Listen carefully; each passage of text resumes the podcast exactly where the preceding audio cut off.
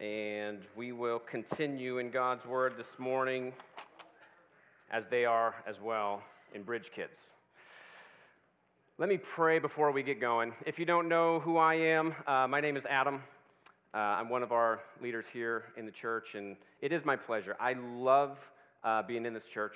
It is a joy to be up here um, along with a burden. It is, uh, I feel a little heavy this morning, so you can pray for me as we pray together and we will continue in the text. Lord, thank you for giving us um, everything. Thank you for giving us um, a warm building this morning and clothes to put on. And Wisconsin in February is a grace, God. We don't deserve it.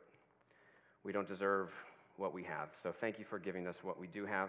And I pray that you would provide power as, as we sang in, in one of those songs, and you would provide me um, words to say that would be yours and not mine.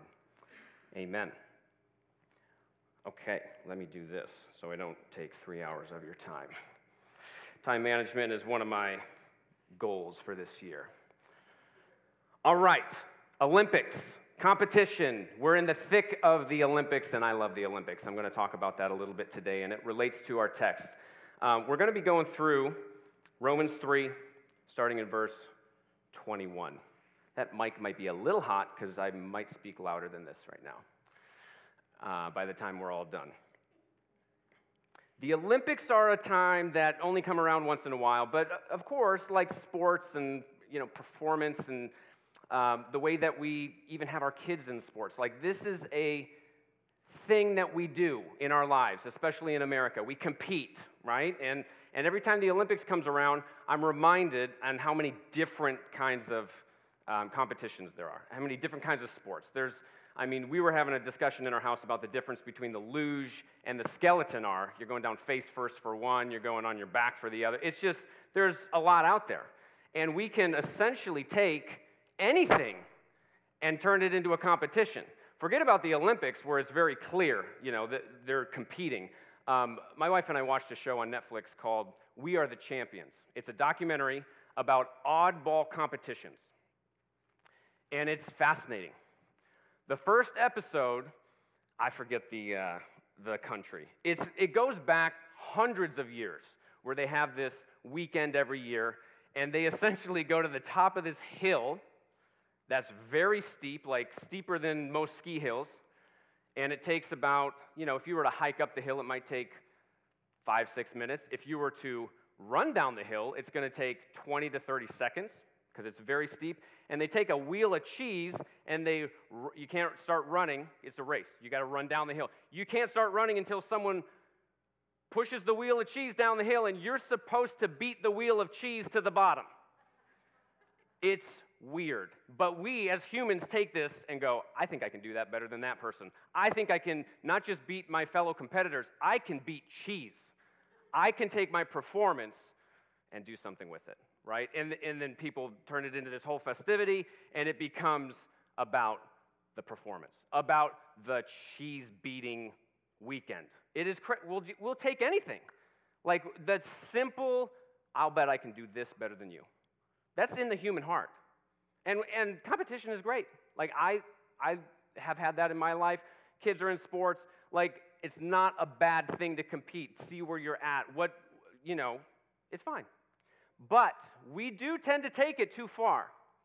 We tend to take our performance, especially in America and where we can actually have the luxury of performing, we can take our performance and attach it to who we are, right? And we're going to talk about who we are. What makes us right? What is righteousness? What puts us in good standing? Because as I watched the Olympics, and I, I remember going to like high school basketball games, I was not on the basketball team, but I was in the stands. And the cheers would start, right? And there's this killer slam dunk or uh, an awesome play that's made by someone else. And one side would go nuts. And that was their rightness. They had the right, they had the right standing to go nuts because of the performance. And then every once in a while, there'll be a good, a good play like that. And the other, the other side would go, yeah, yeah, yeah. Okay, you think you're in right standing because of that performance, but this is my favorite chant scoreboard, right? You might have just drained that three, or you might have done the cool slam dunk alley oop, but we're now going to chant scoreboard because our rightness and our right, we can do that because we are beating your team by 10 points or 50 points or whatever. We're going to chant scoreboard. And this is what the human heart does. It takes a performance, it takes some measurement of our rules. I mean, we turned cheese going down a hill into some kind of rule performance competition. So we can take anything and have boundaries on it and measure ourselves, and Romans blows that apart. It completely blows it apart. Okay? Let's look at Romans 3. Verse 21 is where I'll start here in a second. But as we get here, this is a meaty paragraph. Six verses. I've got one week. It's going to feel maybe a little fast because you could certainly preach a whole sermon or a message on each one of these verses. This has been considered the greatest paragraph in the Bible by some. I think it's a fantastic place to land, and it's where I've landed in the last couple months to reveal my unbelief. Okay? I've been a Christian over 30 years, and I still will come to this and go, I need God's help to understand this and to, to see where I've been failing, but to see where God is good. Okay, so this, this is not an exercise in just theology. We're going to talk about things like righteousness, justification. Okay, what does it mean to be justified? There's a word in one of these verses that's propitiation. And I, I want us to be aware that these things matter in our everyday life. They're not just far off ideas that we should, you know, kind of keep quiet or, or maybe bicker at, bicker about every once in a while. These are things that impact how I talk to my wife when I feel unjustified. I went to a, uh, a, a, bridge building event where we had a bunch of uh, married couples over the, over the uh, I think it was in January. It was great. You have, what, eight, nine, ten married couples in the room. Some of them have been married for a few months, some of them have been married for over 40 years. And we get talking about what's going on and how, you know, winter in Wisconsin can be tough and there's a season of COVID and, and like, life is hard sometimes. And the one thing that was consistent as we were sharing things, because everyone's, everyone's wedding day was different. Someone got married in Vegas, someone didn't. Like, everyone's been married a different amount. There were all these different couples in the room, right? And their stories are different than ours.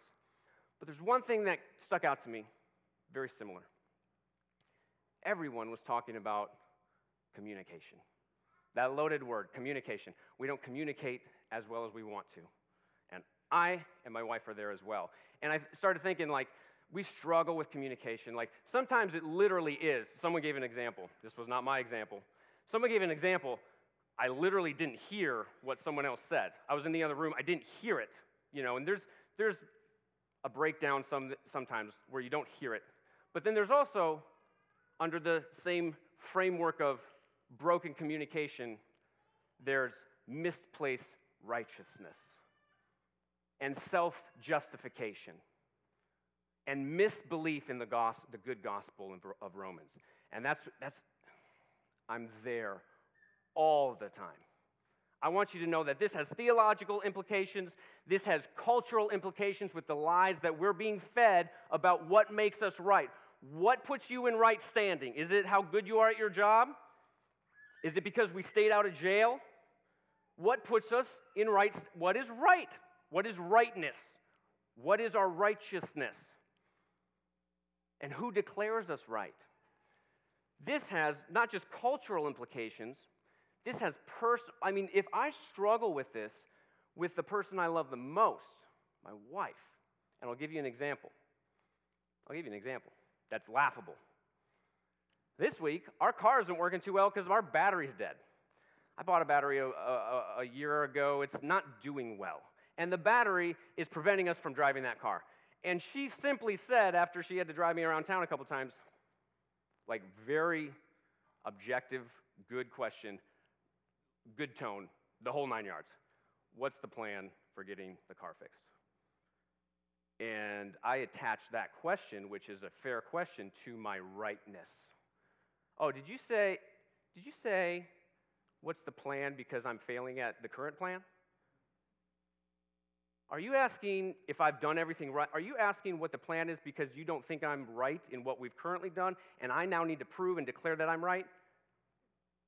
This is righteousness. This is self justification. I've attached a simple question to my good standing. And it will fracture relationships. And it's what I struggle with the most. For those of you that know me, well, you probably already sense it sometimes. I love to be right. I love to be declared right, and I love to show you why I'm right. And those three things are what we're going to talk about today. Those three things are what we're going to talk about today. God has a totally different framework for us. And maybe I'm the only one in the room that does that. So that's why I've picked this passage, because I'm failing at it sometimes. And I think it's good for us to go back to the most important paragraph in the Bible. All right, slide three. We've got our first verses here Romans 3 21 through 26. We're going to take two verses kind of at a time here on each slide, and we're going to walk through. Here we go. Romans 3 21. But now, which is actually significant, Paul's talking to the Romans, and, and uh, there's this new era after Christ has died, risen, and gone to heaven. So, but now things are different. But now the righteousness of God, the rightness of God, his goodness, the righteousness of God has been manifest apart from the law. Although the law and the prophets bear witness to it. So just let's apart from the law. I thought we're humans. Uh, that's scary. Apart from the law? You mean I can't measure myself concretely? I love those, uh, I, I love the, the, the sports in the Olympics that are very concrete. They don't have judges. It's like the skeleton or the bobsled. You have a easy way to see who wins. It's measurable. They went faster than the other person. There's no judgment, there's no gray area for someone to mess it up with a bad judgment. Right?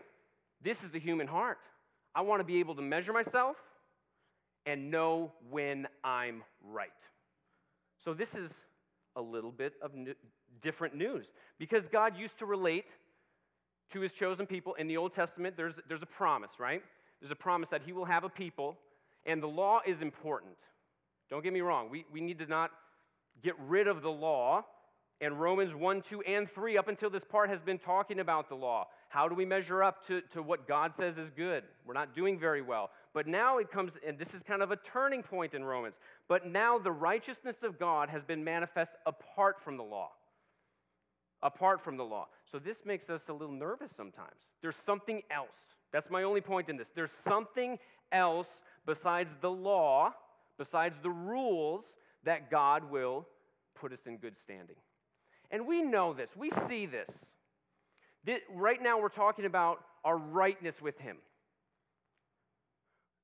We've had three kids, and we've brought, it kind of struck me this, uh, this week. We've actually brought them home to three different houses. We've moved a lot. So, our first kid, we brought home to a small apartment in Virginia. Our second kid, eh, to a house in Iowa. Our third kid, same city in Iowa, but different house. We brought them home to each house. And they are born and completely unable to follow the house rules. I mean, we bring them home from the hospital, and we, what we didn't do is put them on the doorstep and go, in this house, there's rules. And for things to operate well, for your own good, we'd like you to follow the rules. And the lawn needs mowing, and there's chores to do, and you can have good standing with us, and you can come on in the house when you mow the lawn. They are, that's laughable, right? They are completely unable to fulfill the law. Do we get rid of it? No. The law is there, it's good. Let's just go back one verse. One of the purposes of the law is to show God's goodness and to reveal how we can actually measure up. It sounds kind of backwards. In verse 20, for by works of the law, no human being will be justified in his sight, since through the law comes knowledge of sin. We've got house rules, and it's evident, it's clear that baby cannot follow the rules. Do I want them to follow the rules when they're able? Sure, absolutely. Now that they are able, Do we have consequences when they don't? When they don't? Sure. Is it touching their acceptance and their right standing as, their, as my son or my daughter? Absolutely not. That standing, that relationship, father, son, mother, son, mother, daughter, father, daughter, those relationships are set. And it's by nothing that they did. It's been from day one. So, so we gotta we gotta remember what we're talking about here in this paragraph. We're not talking about getting rid of the law. In fact, the human heart goes, okay, well, your good standing with God has nothing to do with the law, so let's just get rid of it so grace may abound. There's verses in there, and Paul addresses that. That's where our thinking goes, because I go, oh, I can get away with stuff. I can break the law, and I'm still a child of God. Let's talk about that. All right. For now, the righteousness of God has been manifest apart from the law, although the law and the prophets bear witness to it. That's important too.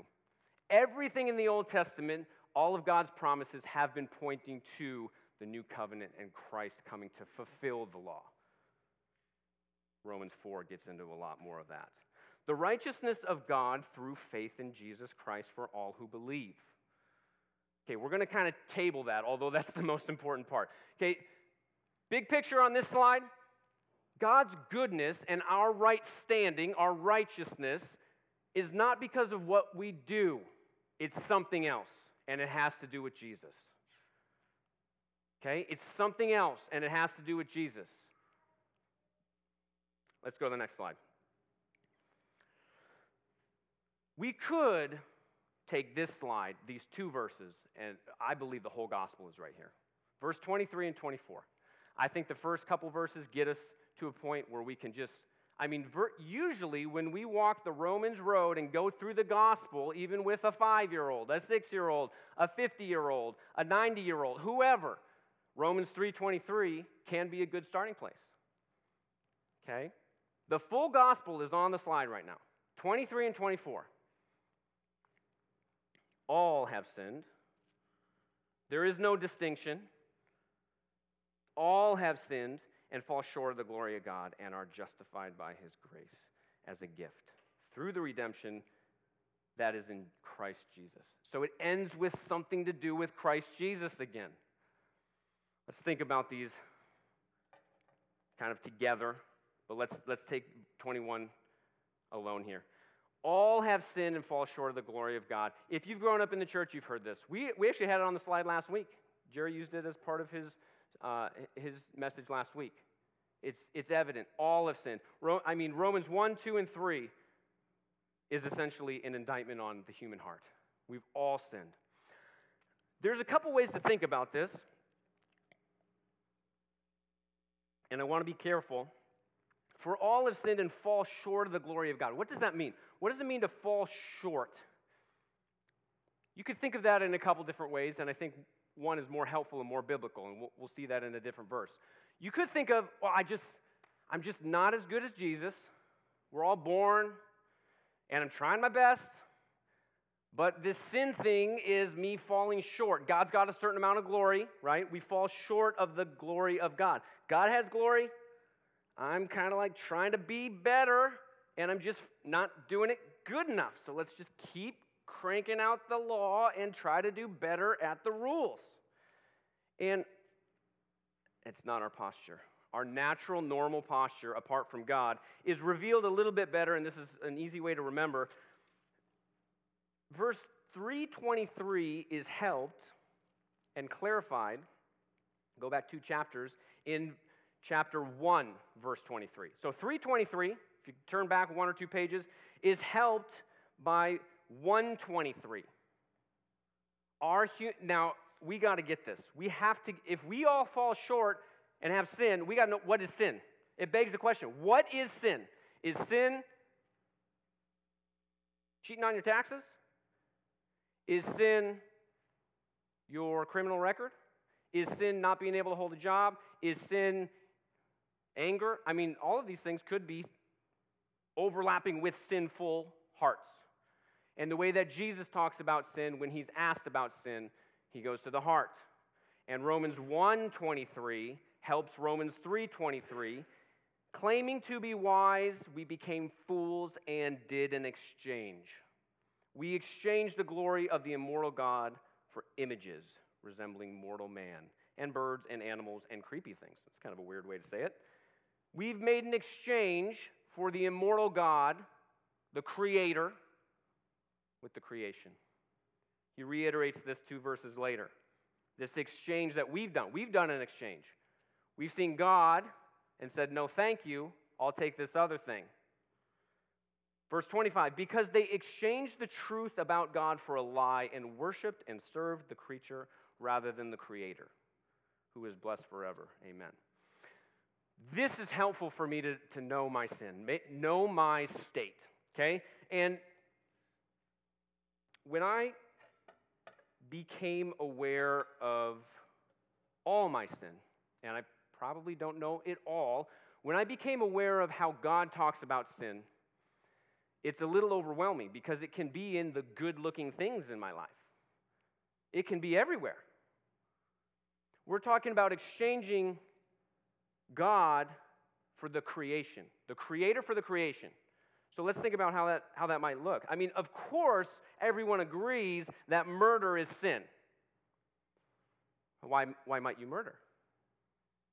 Because you've got covetousness, you've got something in your heart, someone has something that you need, so maybe you stole, stealing is sin. But that's part of the creation.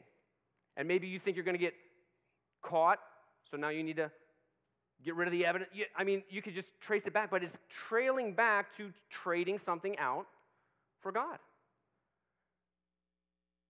We can do this with good looking things like bobsledding. we can trade a good thing like figure skating and bobsledding and running marathons and competing in a cheese race, and you attach it to your identity, and that becomes who you are because your performance is now who you are, and you've traded God for creation. If one of those things goes away, are, have you gone away? We can do this with kids. We can do this with good things. We can do this with ministry. I can do this right now to get my approval from you that I'm doing a decent job at speaking. And I fight it. We have to have a category of sin that says, I care about what God cares about. And I don't want to trade that for something good. Putting good things in the place of God is sin. And sometimes we don't even know our own hearts, and we're kind of got these, we got these competing affections, right? So we need to be in community and be honest and have people hold us accountable. When you did, I'm not saying don't have kids. I've got kids, right? I'm not saying don't do these things. Don't, don't compete. Compete as soon as you put that in a place in your life that you exchange it for God, which could just mean forgetting about God. It could mean forgetting about God. It doesn't have to mean you go murder someone or lie. You know how tempting it is for me to just be middle class and do the American dream retirement thing and have my kids stay out of jail? Is that the goal? Is that what God calls us to? to coast and forget about God and not go into debt and have your kids' college get them a decent job. Stay out of jail. Middle class. I mean, I don't want to be more than middle class. I don't want to be less than middle class. I don't want to flirt with the prosperity gospel or the poverty gospel. I just want to be able to pay the bills, go on vacation, and do the American thing. It's so tempting and we might not be challenged. If you, if, we might not ever be challenged on that lifestyle. You'll be challenged on a lifestyle that says, I'm going to go cheat on my wife or I'm going to go murder someone. You'll probably be challenged on that. Will we be challenged when we trade out good things for God? Now, there's a temptation here to, to overanalyze everything and get rid of all the good things in our life. Don't do that. Don't do that. We constantly need to put the right things in the right place. And all I'm saying with Romans 3:23 is sin can be everywhere. Our God can be our comfort. Our God can be ourselves. Our God can be other people's approval. And so you speak in a way, or you hide the truth, or you don't say the truth, or you say something in a certain way, and you bring it up in an email, and you, and you, you know, you want, you're kind of engineering the conversation to show them that you're right, and eventually have them declare you right, and eventually, if you need to, show that you're right. Present the evidence and point to the scoreboard like I do in my best relationships. This is challenging for me. This is challenging for me to have my rightness, my righteousness come only from God. Okay. There's good news, by the way. This is this is difficult. All have sinned. All have sinned.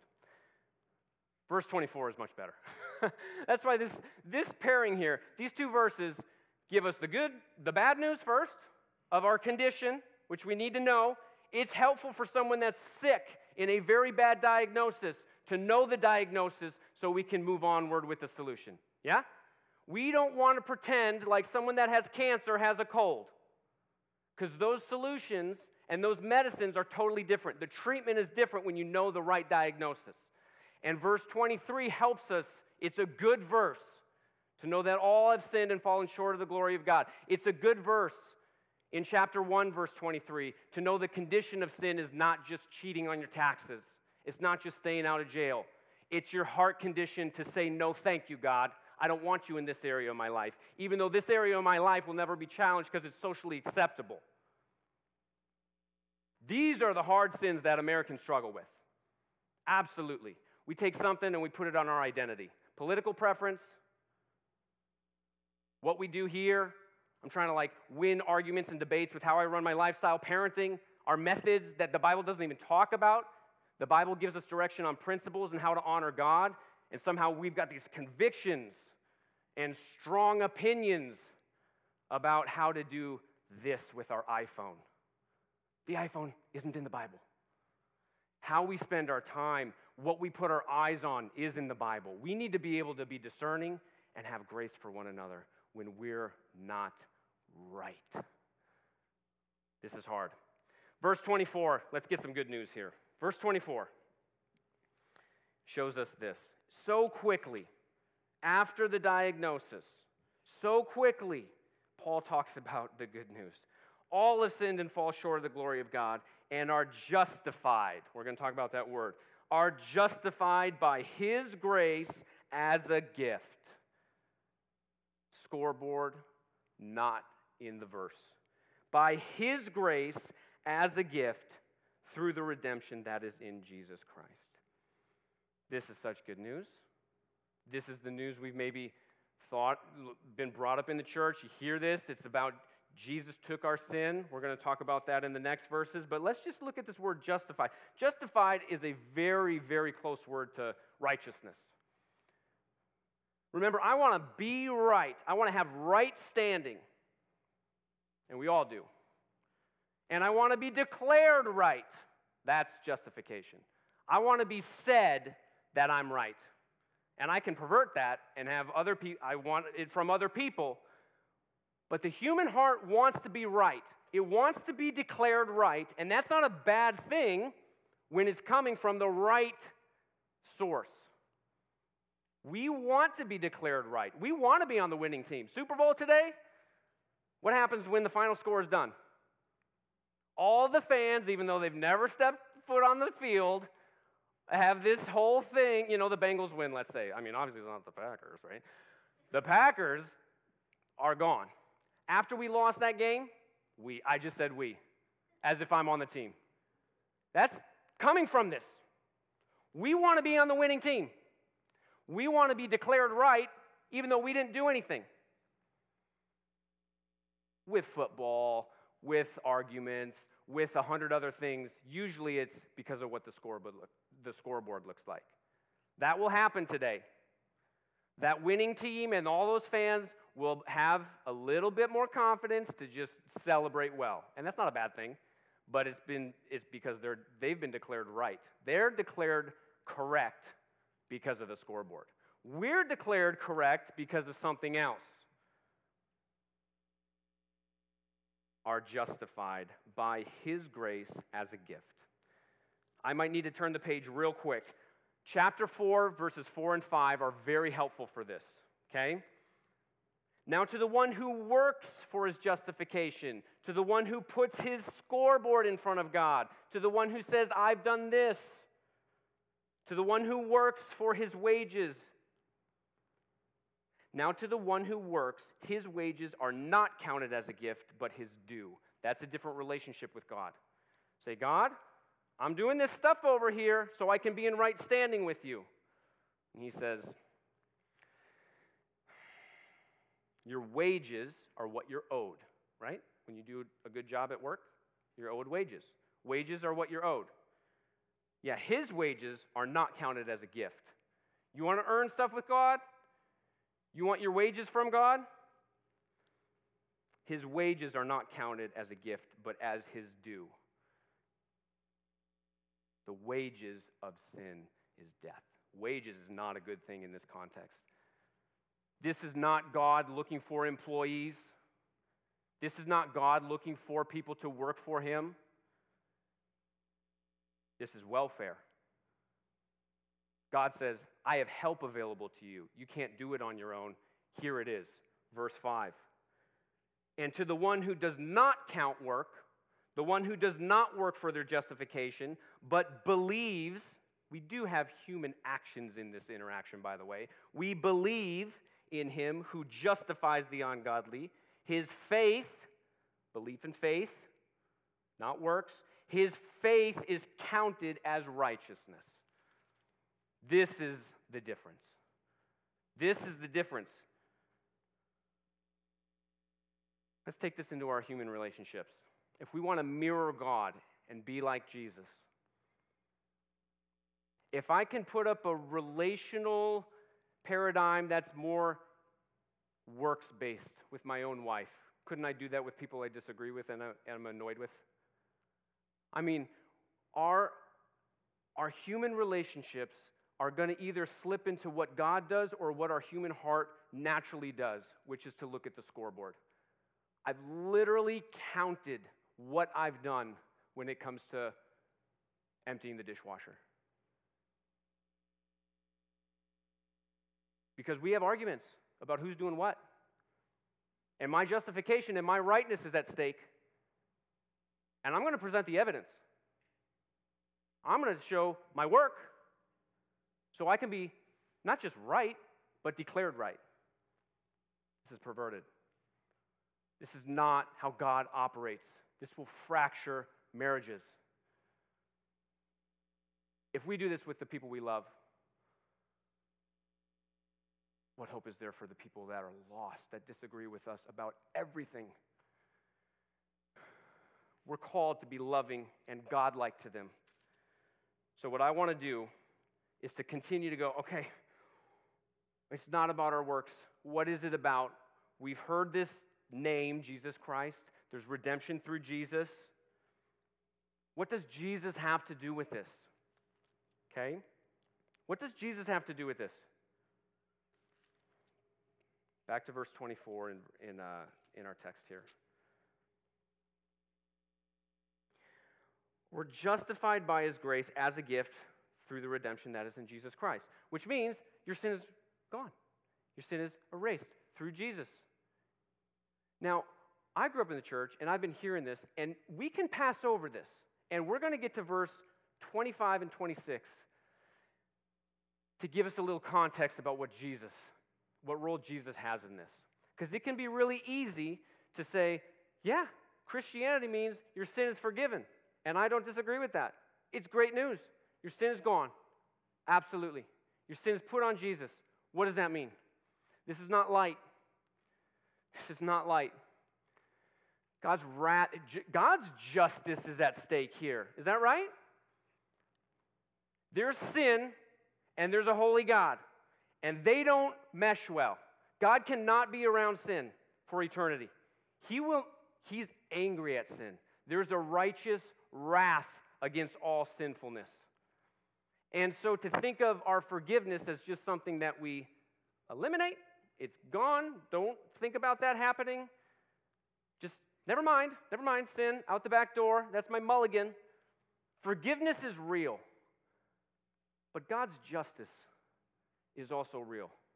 And we need to know what kind of debt, what payment, what did Jesus actually do?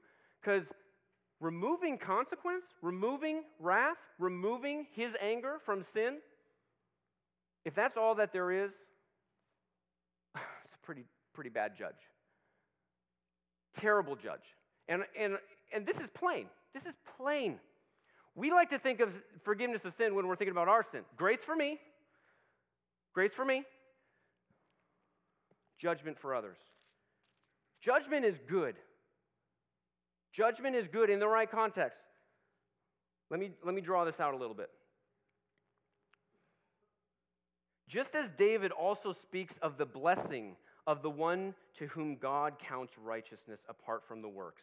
This is right after Paul says that whoever believes in him who justifies the ungodly, his faith is counted as righteousness. Okay? Just as David in the Old Testament spoke of this, as David also speaks of the blessing of the one to whom God counts righteousness apart from the works. Blessed are those whose lawless deeds are forgiven. That sounds like good news. And whose sins are covered. Sin gone. Thumbs up. Blessed is the man against whom the Lord will not count his sin. Not count his sin. I love that if we're talking about me. God's justice is at stake if we just say sin goes poof. It's not how it works. Jesus is here somewhere. I mean, this is David. David, how can you say that? David was the king, and he saw a woman he wanted, and he wanted her, and so he got her because he's the king. And he impregnated Bathsheba. And then he's trying to fix all of his problems and killed her husband. And now he gets to just say, sin goes poof. Imagine you're the father of Bathsheba. Would there not be a good anger towards what just happened? Oh, this guy just uh, this guy just gets to be king and sin is forgiven? Sin is forgiven. Sin is forgiven. There's wrath against the sin of David. Where is that wrath? It's not against David. David is in good standing with God. We need to see Jesus' role here. This is heavy because no judge in Eau Claire County would stand up to that. There's been sexual abuse and there's been murder, and they got off the stand. And what gives? They'd be impeached. That's a bad judge if the consequence just disappears. Sin without consequence is not complete. Sin without consequence is not good. There's sin and there's consequence of sin. That's why we take our babies home from the hospital and we don't just get rid of the rules. There are rules, there are consequences, but who takes it? This is helpful for me, not just to see my right standing, because I might just abuse that right standing, but when I see Jesus' role in these last two verses, and we'll end with this, it starts to be more clear. Sin matters to God. It was a heavy price to pay. Let's go to the last slide here. What is this? What does this all mean for Jesus? We keep coming to the end of these verses and saying, no, no, no, it's not about your works, it's through the redemption of Jesus Christ. No, no, no, it's not about fulfilling the law. Your righteousness doesn't come from the law, it's through faith in Jesus Christ. What does Jesus have to do with this story? Verse 25. I'll bring in the end part of verse 24 here. We're justified by his grace as a gift through the redemption that is in Jesus Christ, whom God put forward as a propitiation by his blood to be received by faith. That's a long word. It starts with a P, propitiation. Okay? I want us to know that this matters in how I struggle with my sin in 2022. This is not some theological term that we're going to throw out once every six months and, and not think about. Propitiation is the satisfaction of God's wrath. There's sin, and there's righteous, good anger towards that sin, and that sin needs to be dealt with, and Jesus took it. He didn't just die on the cross as another man, as an example for how we should live our lives. He took our wrath. He took our wrath. This is heavy. This helps me not sin in today in today's day and age. This helps me with my sanctification. It has nothing to do like being better. Has nothing to do with your standing with God, with your actions, but it does it does translate to playing by the rules. The rules are good. God's law is good.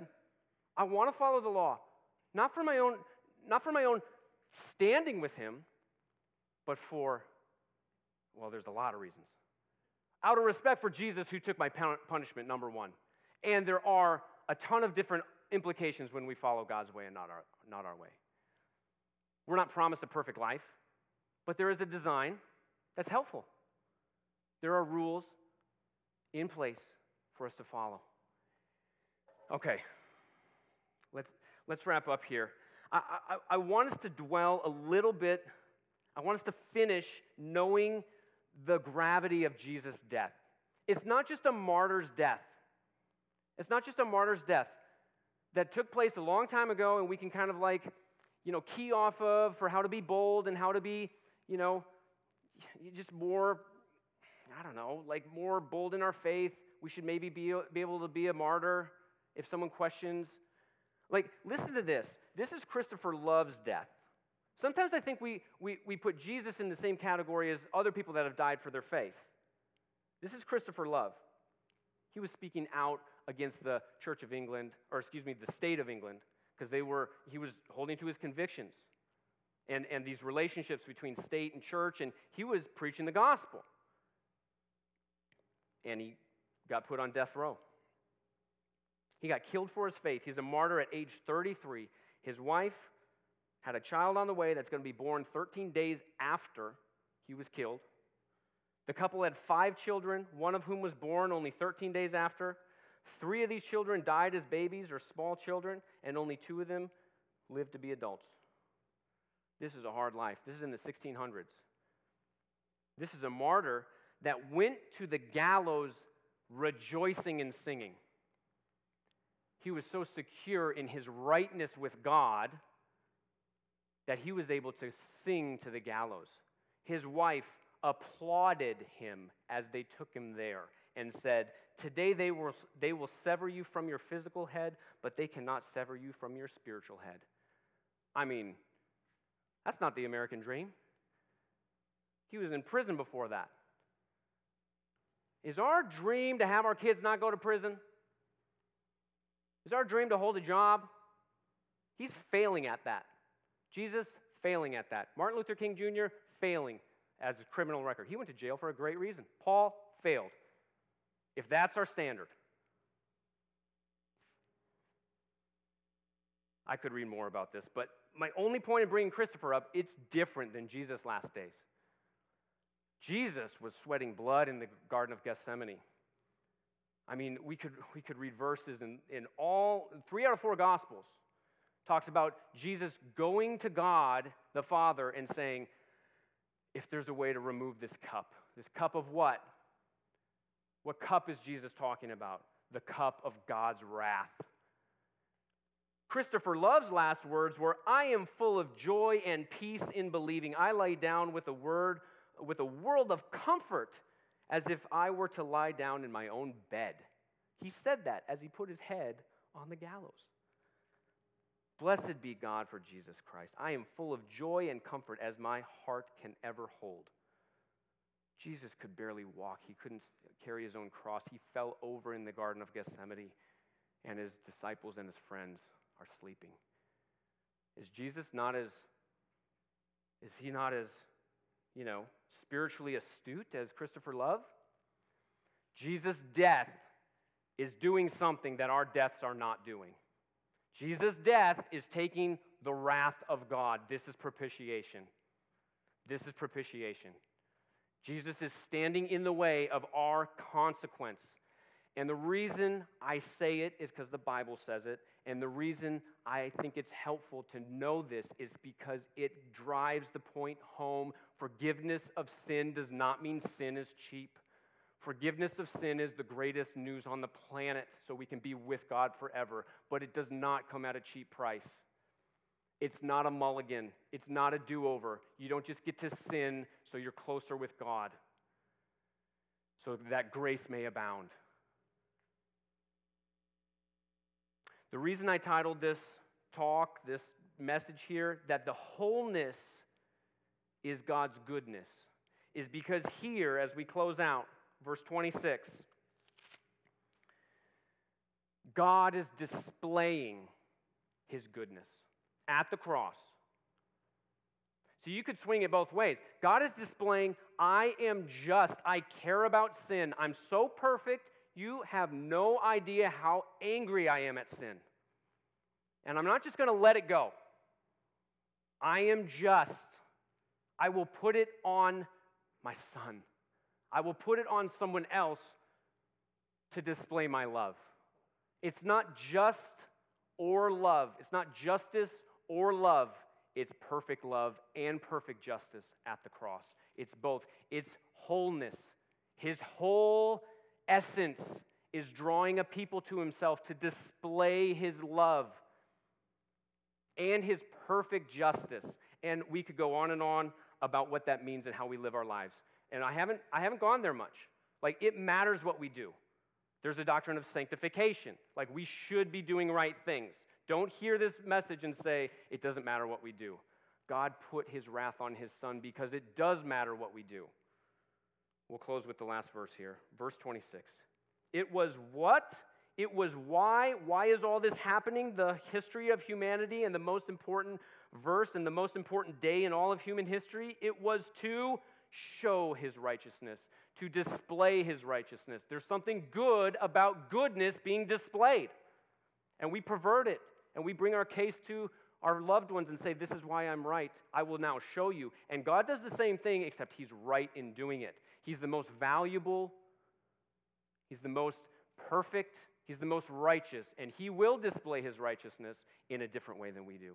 We look to the scoreboard, we point to the scoreboard, we show what we've done, and He says, I will display. It was to show His righteousness at the right time, so that He might be just and the justifier of the one who has faith in Jesus.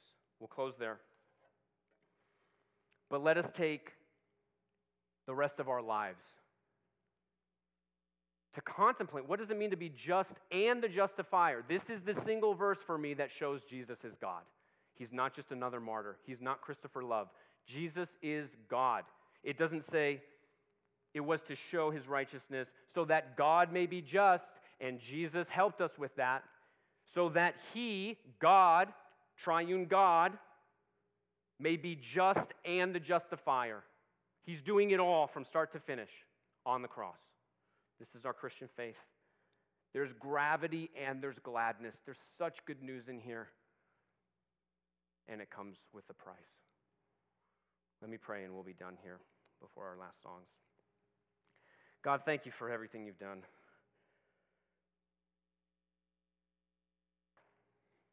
Thank you for being a whole God. I pray that we would not chop you in half.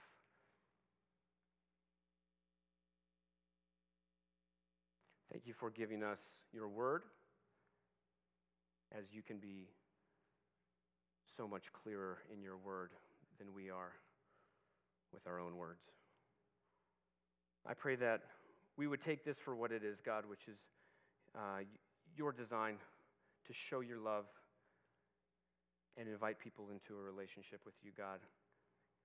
I pray that we would take this into our relationships and see that your design is better than our design. Hmm. Amen.